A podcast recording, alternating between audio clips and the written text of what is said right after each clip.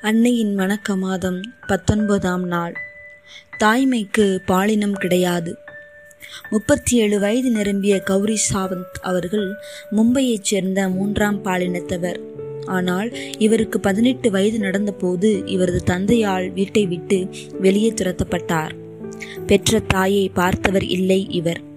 தனியே எப்படி வாழ்வதென்று நினைத்த போதே இவரை வேதனை வாட்டியது. ஆயினும் தற்போது சமூக ஆர்வலராக உருவெடுத்து அப்பணிக்கு தன்னை அர்ப்பணித்துள்ளார். பாலியல் தொழில் செய்து வந்த இவரது நண்பர் ஒருவருக்கு ஆறு வயதில் ஒரு மகள். அவர் பெயர் காயத்ரி. தன் அம்மா ஒருவித நோயால் தாக்கப்பட்டு அடிக்கடி சோர்ந்து படுப்பதை பார்த்தார் சிறுமி காயத்ரி.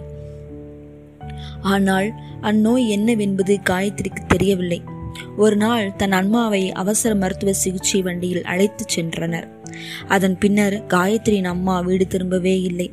ஏனென்றால் எய்ட்ஸ் நோயால் தாக்கப்பட்டிருந்த காயத்ரியின் அம்மா இறந்துவிட்டார் எனவே காயத்ரி ஆதரவில்லாமல் அனாதையானார்.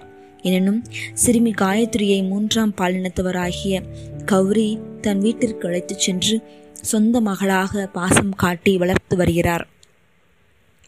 கௌரியால் சட்டப்படி காயத்ரியை தத்தெடுக்க முடியாது. ஆனால் காயத்ரியை அம்மாவுக்கு அம்மாவாக அன்போடு வளர்த்து வருகிறார் கௌரி. அவரை மருத்துவராக்க விரும்புகிறார் கௌரி. ஆனால் காயத்ரியோ தனது வளர்ப்பு தாய் போன்று உள்ள மூன்றாம் பாலினத்தவரின் உரிமைகளுக்காக போராட வழக்கறிஞராக விரும்புகிறார்.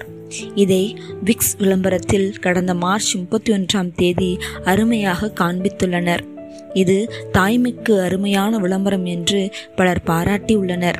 இதனை இந்தியாவில் தொண்ணூறு லட்சத்திற்கும் மேற்பட்டவர்கள் இணையத்தில் பார்வையிட்டுள்ளனர். ஒவ்வொரு மனிதரும் அன்பு கூறப்பட தகுதியுள்ளவர் தாய்மைக்கு பாலினம் கிடையாது. நமது வாழ்வில் அன்னை மரியாவின் பங்கு எல்லை கடந்து இருக்கிறது என்பது உண்மை. காரணம் மரியா நமது வாழ்வில் அனைத்து நிலையிலும் பங்கு கொண்டு நம்மை தேற்றுகின்றார். நீ செய்த பாவமெல்லாம் உனக்கு எதிராக வந்து உன்னை நோகச் செய்தாலும் துவண்டு விடாதே. அன்னையை நினைத்துக்கொள். அவர் உனக்கு நீண்ட அமைதியை இயேசுவிடமிருந்து பெற்றுத் தருவார். உன்னுடைய துன்ப வேலைகளிலும் வாழ்க்கையின் உறுதியற்ற தருணங்களிலும் ஆபத்தான நேரங்களிலும் மரியாவை நினைத்துக்கொள். அவரது பெயர் உன் உதட்டை விட்டு நீங்காதிருக்கட்டும். அவரது பெயர் உன்னுடைய இதயத்திலிருந்து அகலாதிருக்கட்டும்.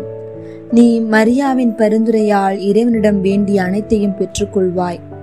அவரின் பாதையை நீ ஒரு நாளும் புறக்கணிக்க வேண்டாம். காரணம் அவரின் வழித்துணையில் நீ ஒரு நாளும் இடறி விழ மாட்டாய் அவரின் பாதுகாவலில் நீ இருக்கும்போது யாருக்கும் எதற்கும் அஞ்ச தேவையில்லை.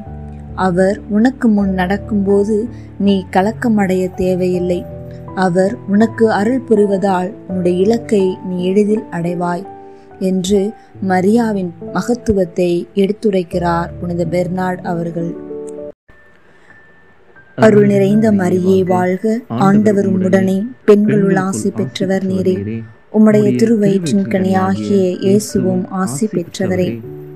புனித மரியே இறைவனின் தாயே பாவையிலாயிருக்கிற எங்களுக்காக இப்பொழுதும் எங்கள் இறப்பின் வேளையிலும் வேண்டிக் கொள்ளும். ஆமீன்.